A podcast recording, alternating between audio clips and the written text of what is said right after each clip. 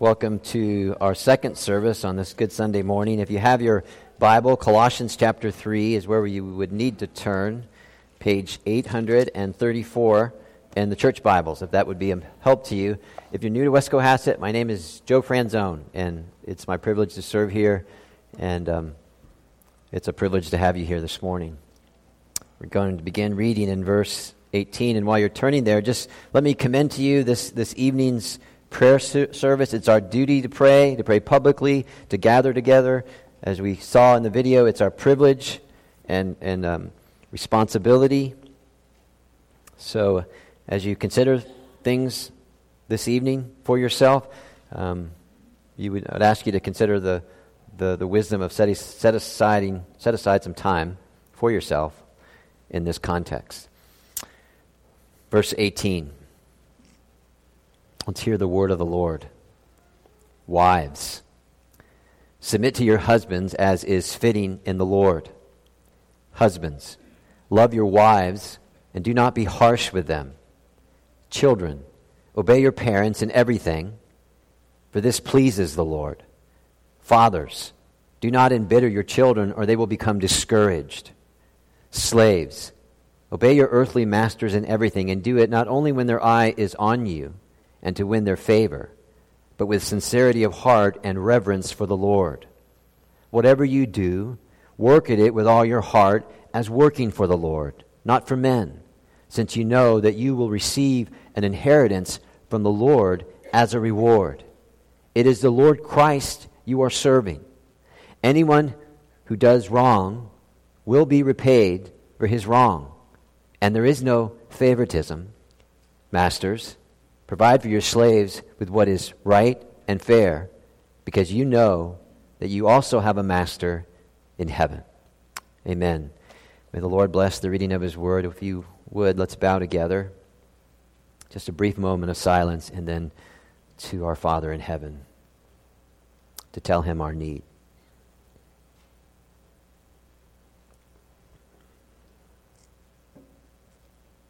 Gracious God, gracious Father, we thank you that it is to your word that we now turn. Therefore, it is to the authority of you, the living God, we now look.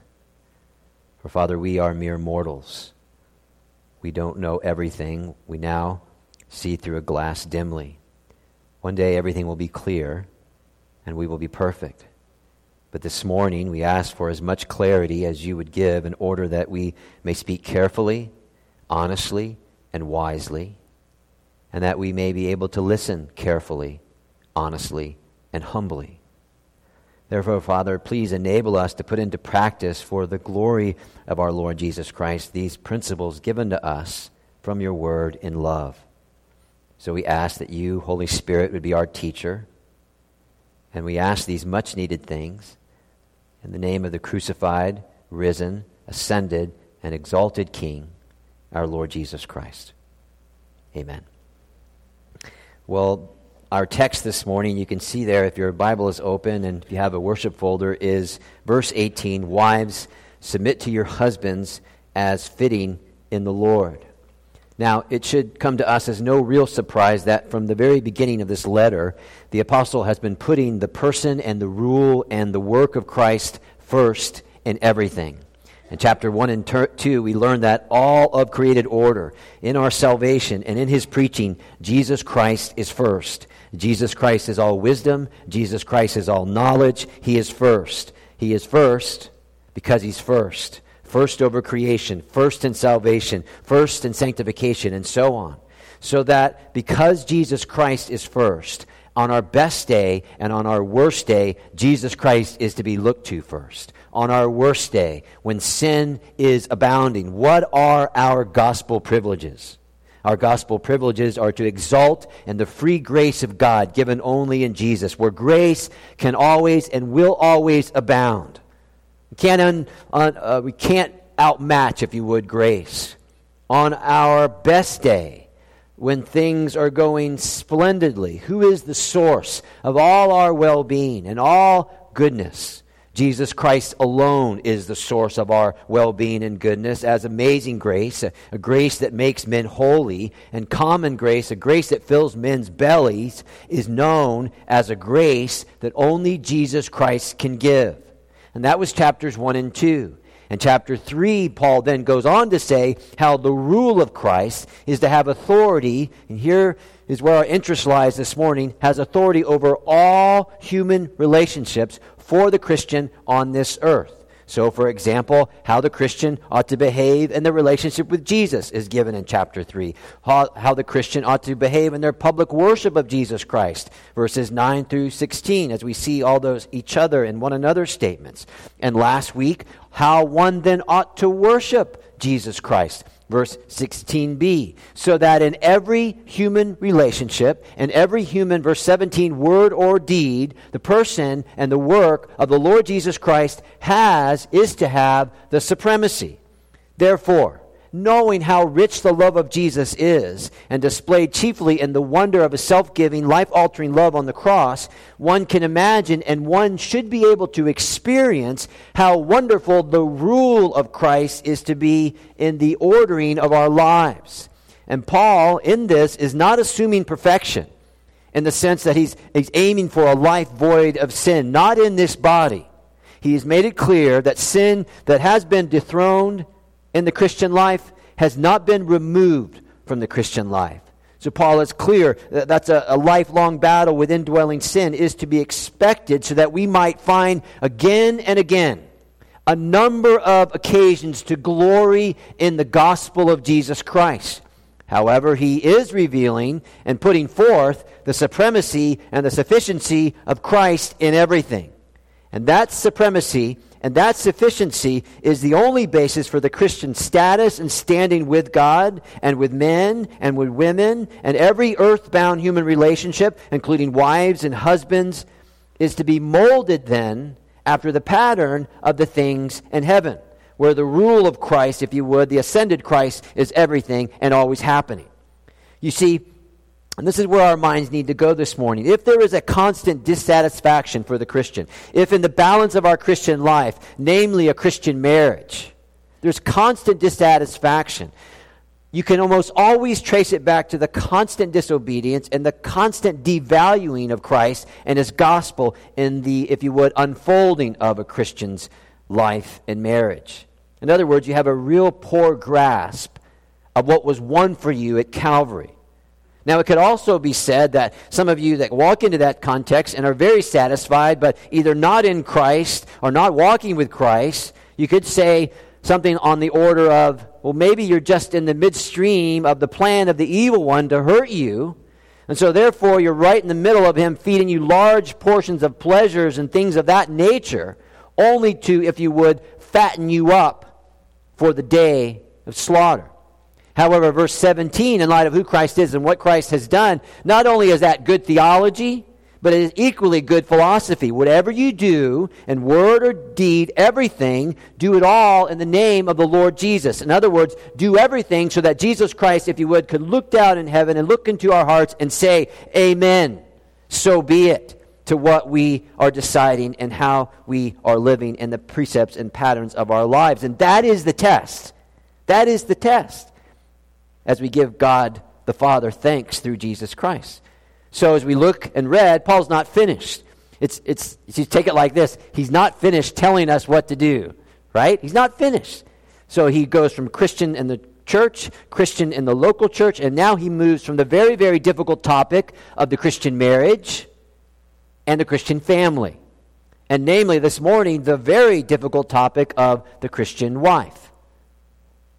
Now, None of us here this morning in the know. Those of us who read our Bibles with one hand and the newspapers in the other know or should be surprised how what the Bible says about a gospel centered wife, especially here in verse 18, is constantly smeared, it's mocked, and rejected in our current cultural climate. It's often said to be kind of low brained bondage for women, out of touch with the realities of today. Now, that should come as no surprise to us. That's essentially low hanging fruit. We understand that if, if we pay attention to culture. However, not only is this true in the culture, it is equally true in the church as we suffer within the wider church itself as a result of the either misrepresentation or the alteration of biblical instructions for wives, husbands, family, and children. We have said it here now on a number of occasions. We make no apology to say it again that when Paul speaks to the Colossians and he speaks of holy living, he speaks of sanctified living, how Jesus Christ would live in all the given contexts that we have, when he does that, and namely when he speaks of marriage and wives this morning, he does not send us to a technique. However, he does send us to a person, the Lord Jesus Christ. So again, if Paul was going to write a book about marriage, which so many do these days, we could say, well, actually, he already has wrote a book, and it's Colossians and Ephesians and so on. And we need to pay attention to this Christ centered principle because I'm going to suggest to you that much of what is given to us now as essential, useful, and important in marital and family living, without there being any incentive of wrong in what they're doing, there remains a large possibility, I'm going to suggest, that the information is distorted in a way it's explained and distorted in a way that it's received. Now, I haven't found out yet, but it would come to me as no shock whatsoever that if any other aspect of Christian living has been addressed as frequently in the past 35 years in books from these United States, more than the Christian marriage and the Christian family. And as you think about those things, given all the attention that has been paid to this area, one doesn't have to wonder how good or how bad things are. It is to our shame, statistically, we do not have much distinction at all in the realm of fidelity, in the realm of adultery or even domestic harmony. Premarital sex, statistically, might as well, though it should not be, it might as well be a universal, inevitable fact of life. So, if you're going to be honest, as I am, and as you think about these things, I ask myself why the Bible and why Jesus say so little about marriage and family directly while at the same time, in the last 35 years, men and women are willing to say and write and preach so much about how to do marriage and how to do family specifically. They give us details that even our Lord did not give. So, as I was thinking about these things and kind of thinking these things through, and that's my responsibility in large measure, right? To think things through here. My observation essentially came down to this, and it's been moving in my round, mind, excuse me, around in my mind for a number of years. It's probably not a surprise to some of you. But I, I, want you to think with me just for a minute. When the gospel is given, when we tell others about the good news of Jesus Christ, it is so easy to say it in such a way that appeals to their felt needs at first. And so we don't question their felt needs and we don't question why they are there and at the same time, we pay very little attention to the fact of God's wrath because of sin and the wonder and the ma- amazement of God's mercy given in Jesus Christ. And so that when we place man in his felt needs, you know, my life is crummy, empty, scary, can you fix it? Before God in his glory, the Son of God loves you in all your moral filth, and he gave himself up for you so that God's wrath would be removed and you could now live a new life. Can you believe it? So when we place man in his felt need before God in his glory, at that point we twist and distort the gospel. In the same way, when we come to worship, public worship, it's all too easy to begin with man and his need before God and his glory. So we begin with man, asking, What would you like in public worship? rather than what has God said about how he is to be approached in public worship. And so when we begin with us, rather than God, we begin at the wrong place, and frankly, we begin with the wrong person. And we twist in some measure what it means to worship God, and that dishonors God, and it actually hurts us. Therefore, when we come to the topic of Christian marriage, namely the role of a Christian wife or a Christian husband, it's caused me to consider whether our trouble in the Christian church is because we start in the wrong place. And frankly, we start with the wrong person. That in spite of the fact that we have before us so many sources and resources of how to set things right in our marriage over these last 35 years, much of the material I'm going to suggest is extremely man centered, extremely woman centered, me first or you first, but not Christ first. So they come with us and they'll come along. You can do this. And if you do this, you'll, you will immediately have some benefit and you'll feel better and she'll feel better and you'll feel better about yourself and things will be better in your home. She needs this and he needs that and do that, all of which are more than likely true. And they will give certainly some temporal benefit. But, and you'll have to give me this, all of those encouragements may be equally found in self help books and other religions, but both have no allegiance to the risen Jesus Christ. And, and even if all our felt needs as humans were met, even if everything was going exactly the way that we would like us it, what does the Bible teach us? What does it teach us in Ecclesiastes, and what do the Gospels teach us? It teaches us that we can have the world increasingly by the tail, seemingly, having things go the way we would like and still be miserable, still be unhappy, still be dissatisfied, still be ungrateful, and saying along with King Solomon, meaningless, meaningless, everything is meaningless, or hearing the words of our Lord, you fool, you fool, tonight your life will be taken from you. And why is this so? Well, it's so because, one, our hearts are restless until we find our rest only in Christ, and because we have forgotten or ignored the first one, which is Jesus Christ. First question of the shorter, shorter catechism, right? What is the chief end of man? So we could say, like, what is the chief end of a woman? What is the chief end of a husband? What is the chief end of children, of a marriage, of a family, of a household? Why are we here? Right? The chief end of all these things, of a, of a wife, of a husband, of a marriage, of a family, and so on, the chief end of all these things is to glorify God and enjoy Him forever. Now, who says that? Well, the Bible says that. Colossians 3.17, which you can see there if your Bible's open, and 1 Corinthians 10.31, and I'm going to smash them together and read them. So whatever you do, whether you eat or drink or whatever you do, do it all for the glory of God in the name of Christ. So, wives, to live within the framework of the text there in verse 18, to live in your union with Christ, I'm going to suggest to you is ultimately about the gospel. Your role and how you should fulfill it is ultimately about the gospel. Because for a Christian wife to comply with verse 18, not perfectly, you understand. Okay? But in such a way in which her life is, is bent towards that principle, in part because her worship is bent towards her Lord, Jesus Christ. For a wife to say Jesus is Lord, Jesus Christ is Lord, but, but will not obey Jesus Christ as Lord, then she fails to put into practice at the most basic of levels what it means to follow Him as Lord. And the same is true for husbands, and the same is true for children. So, what we're going to do in the remainder of our time together, I'm going to use four words to guide us. They're in the back of your worship folder. So, it's going to work through this text and work through this principle of submission for the wife as is fitting in the Lord. So, the first word, as you can see there, is divinity. Divinity. For the Christian wife to understand this principle of submission, they have to understand this is a divine pattern that even orders the Godhead. And to understand divinity is to understand that submission in the New Testament has nothing to do with value and has nothing to do with the worth of a person because it has everything to do with the role of a person given to them by God. Because I know, and I suspect you know, that to the modern ear, the word submission is not easily liked, and nor is it easily embraced. In Ephesians 5.21, which comes before Ephesians 5.22, which so many Christian ladies have had pounded into their heads, 521 says, Submit to one another out of reverence for Christ. In other words, for Jesus' sake, the principle of mutual submission is not the duty of some, but the responsibility of all.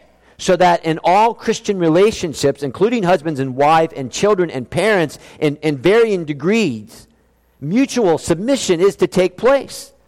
And the reason why this is so, which means the reason why no Christian husband and no Christian parent are to be tyrannical dictators, is because of the equality of male and female described for us in creation and given to us in Christ.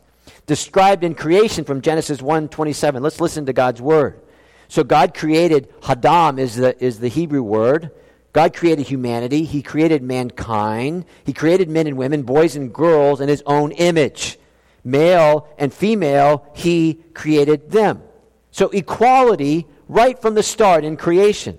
And then equality given and, and frankly won for men and women in Christ. This is Galatians 3.28. In Christ, there is neither Jew nor Greek, male nor female, for you are all one in Christ. And so men and women are thus absolutely equal before God, but not identical in their God given roles, right? Equal before God, yes, but not identical in their God given roles that are to order marriages and family. So, so frankly, a man is better than a woman at being a man. And a woman is better than a man at being a woman. It follows then that this divine principle in creation and in Christ is to become the fundamental rule of a Christian's wife obedience to her Lord and then to her husband. And gentlemen, let's make sure we remember who is who. So, for a wife to submit to her husband as fitting in the Lord, she's essentially reflecting the wonder of the Trinity. So you have the Son who submits to the Father. The Son, the Lord Jesus Christ, submitting to the Father, God Almighty and they are co equal, son and father, co equal in glory, co equal in authority, co equal in power. And there's harmony there.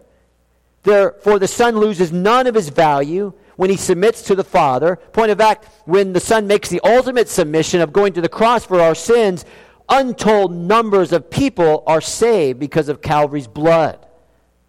But the point here is, and this takes us to our second word, royalty. If that is how submission unfolds in the beauty and the power of the divine Trinity, and it is right, it is to be equally true in the Christian marriage where it is needed. So, as, as a woman submits to her husband, she's modeling Christ's submission to God. That, that is a lovely picture there.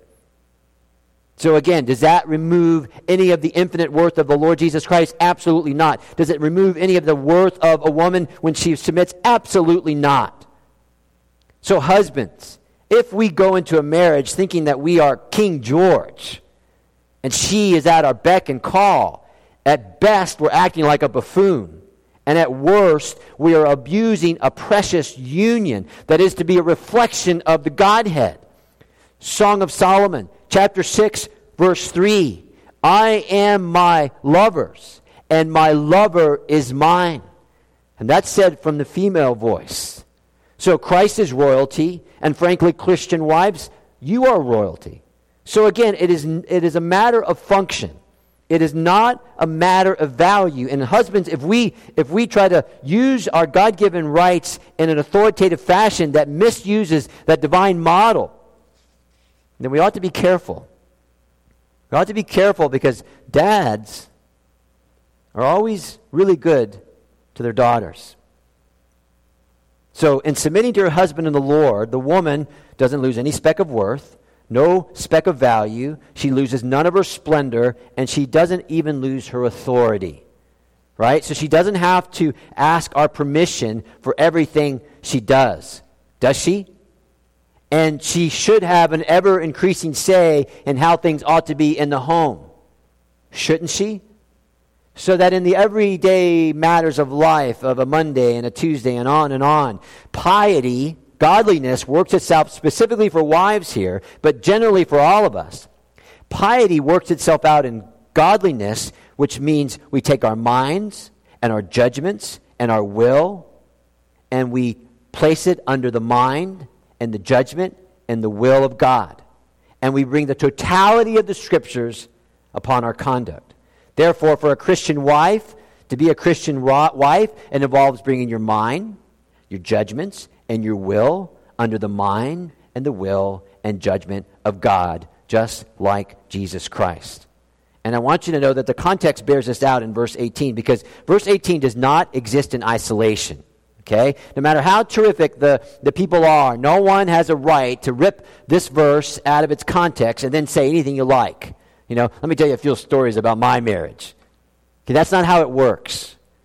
The, the context here in verse 18 is that which everything that has preceded verse 18 And what Paul is doing is essentially been telling the Colossian Christians they have a dual citizenship. They were in Colossae with all the stuff that matters there, but they were also, by God's grace, in Christ.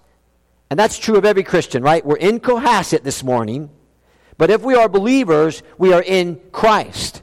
So Paul writes into two places, and he comes up, if you would, with two conditions. So in this context, there's a general condition. The social system of Paul's day was that a woman had absolutely no rights.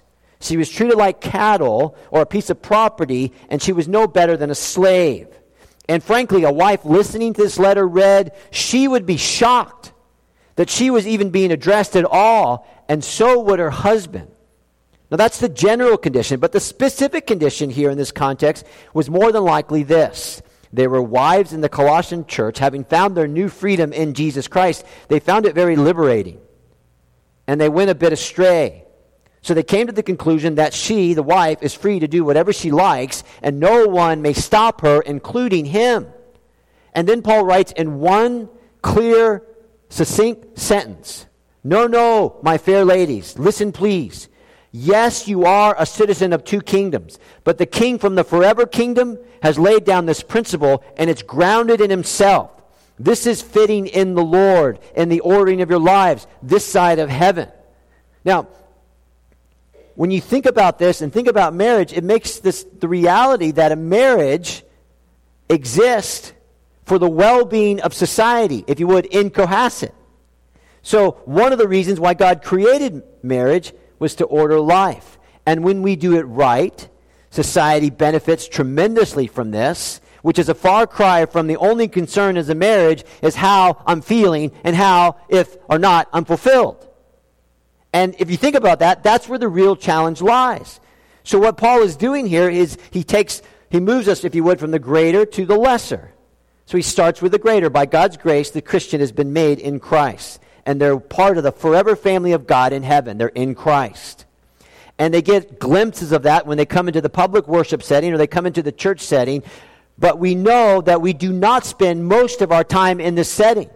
But where do we spend most of our time? Well, we spend most of our time with our own little families. And if you're honest, that is what makes it so hard. So, if we became a Christian and went immediately to heaven, that would be one thing, but we don't do that. We're in Christ, and at the same time, like it or not, we're in Cohasset. And, and when we are called to grow in holiness, God doesn't tell us to go off into the woods by ourselves and have some kind of mystical experience so that we could grow in holiness. Where does it all happen? It happens in the normal routines of life, and it chiefly happens in the normal, everyday living, if you would, at home. So the poor wife is confronted by her God given role of submission, and then she has to deal with her husband. And in some cases, she has to deal with children. And then there is, in some cases, she has to deal with work, and then whether it be at home or in the marketplace. And then she has to deal with her own personal challenges. And then she opens up the Bible and reads verse 18. You know, holy cow, right? Heads, heads might have to roll. You know, who do you think you are to tell me that? And that's when it becomes hard because life can be hard.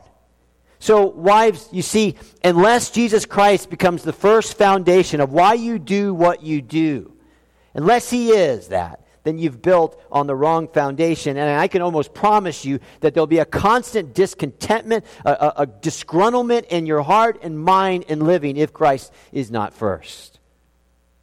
So, there's divinity, there's royalty, there's mystery. That's our third word, mystery. And the reason why I chose that word, because it comes from the parallel passage in Ephesians 5 on marriage. And Paul speaks there, and I'm going to read to you that he speaks, quoting from the Old Testament. For this reason, a man will leave father and mother and be united to his wife, and the two will become one flesh. This is a profound mystery, but I'm talking about Christ and the church. Now, if you listen to that, and as you listen to that being read, you'd have to say at least two things. One, Marriage is a mystery. I mean, it is a mystery. You wake up in the middle of the night and you touch your spouse's face and you say, Who are you? Right? And you hold their hand and you say, I'm going to have to think really hard about you. And I realize, Lord willing, I have a whole lot of time to get to know you better and better until death does us part. So, in large measure, marriage is a mystery. And this passage, how it's supposed to be interpreted in some degree, is a mystery too. So, when you think about that, it came down to this. This is the, the mystery of this passage in part. The mystery of Christ, he makes the first move and he loves the church and he gives himself up for her. And the mystery of the bride, she answers that love. She becomes one with Christ and she follows his headship. And that mystery, Paul says, is the very center of a Christian marriage. So, unless you understand that, then you do not understand a Christian marriage. So, so if we ask the question, what is a healthy biblical marriage or what is a healthy Christian marriage? Well, a healthy biblical marriage, Christian marriage, is a reflection of Christ's union with his bride, the church. So you have the church, the wife, if you would, loves and submits and enjoys all the privileges of being united to Christ, and a Christ, a husband who pours out himself for her well being. However, we go dreadfully wrong when we say, okay, I get that, and now I'm going to do that. I'm going to do that for you, and you do that for me, and everything will be fine, and then completely forget about the person and work and authority of the Lord Jesus Christ. Therefore, what you've done is you've compartmentalized marriage as some other form of Christianity. So you have the Christianity one, you know, when you're really serious about Jesus, and then there's the Christianity two, how it functions in a marriage. No, there's just one healthy Christianity. And a healthy biblical marriage is to be in some measure a reflection of the gospel. Let say that again. A healthy Christian marriage is to be in some measure a reflection of the gospel. So that other people can get a greater grasp of the, of the gospel so that when our kids are at home, or our friends, or at the workplace, when they see these couples in common living, what they should see as a reflection of the gospel, a reflection of the wonder of Christ, self giving love. In other words, a healthy biblical marriage is by default. By default, it's an evangelistic medium for announcing the good news. And, and if you think with me for a moment, all of a sudden that puts marriage at such a much higher plane than whether we are getting our needs met, or whether I'm getting my sexual needs met, or all my wishes and all my whims are being met, or I'm getting my equal share, whatever that is. You see, all those things are an issue, but they are not the issue. And if they become the issue, at that point, we're not behaving correctly. What we're essentially doing is behaving like greedy little children. Because at the very heart of the matter in the Christian marriage is the glory of God given in the gospel. Husbands, wives, the world, your children, the workplace, they need to see Jesus. So begin to get that right, and I can guarantee you everything else will begin to take care of itself in patterns that are fitting for you. And that's the key, right? This is why I'm not saying, you know, husbands buy flowers, do candy, do X, Y, and Z, and you'll just have a wonderful marriage. And wives, if you do X, Y, and Z, then whoa, it's just going to be terrific. The Bible is low on specifics because we have lots of liberty there.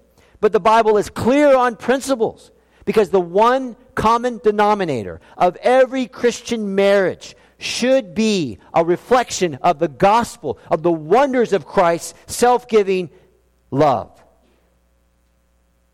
So if you think about that, that's why Paul said to Epaphras, uh, he's a faithful minister of Christ. He, he preached only Christ to the Colossians. So as you think about that for a moment or two, what other kind of minister is there, right? What other kind of minister is there other than a faithful minister of Christ? And so the people say in rebuttal, yeah, you know, but that was then and this is now and the world is a far different place. Well, well, certainly it is. But is a man, is a woman different in being? the infidelity and adultery and self absorption and discontentment that marks our world, does it, did it not mark theirs too? Of course it did. So, do we need a specialist? Well, maybe. Do we need a minister of Christ? Absolutely. Two quotes one from Sinclair Ferguson, one from Ted Hendricks. We should not make the mistake thinking that marriage will provide the ultimate satisfaction for which we hunger. To assume this would be guilty of blasphemy. Only God satisfies the hungry human heart. Marriage is but one of the channels He uses to enable us to do, taste, and know how deeply satisfying His thirst quenching grace can be. That's Sinclair Ferguson. Now, Ted Hendricks. If a man can come into a marriage with his passion in life to be to completely satisfy his wife and if the woman can come into a marriage with her purpose the satisfaction of her husband and both are sold out to satisfying jesus christ then then you have the ingredients for not an ideal marriage but an ideal christian marriage how can a husband say Jesus is Lord if he does not love his wife? How can a wife say Jesus is Lord if she will not submit to her husband as fitting in the Lord? Divinity, royalty, mystery, finally authority, and this will be brief. So you're here. You're here and you're a wife, and in some measure you're on board with everything's been said, but you still have problem with the word submission. In fact, you have problem with the whole idea of submission. Well, we have more to say, but let me close by saying this. The submission that Paul speaks of is not, is not unlimited submission. Okay? Which means at least this. When what he says, little h, little e, when what he says disagrees with what he says, big H, big E, then we must obey God rather than men. And that is to be the controlling principle in every human relationship, including husbands and wives, and parents and children. Is the word of Christ being clearly abandoned? Is the laws of men, which are not in conflict with God, being broken? If these things are taking place at both points, wives, you have the right and you have the obligation to say no, to say no to Him.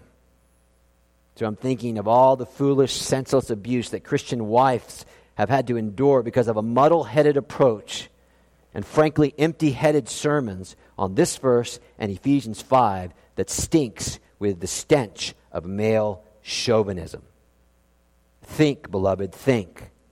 And may God grant us much help as we work out these things in our daily lives.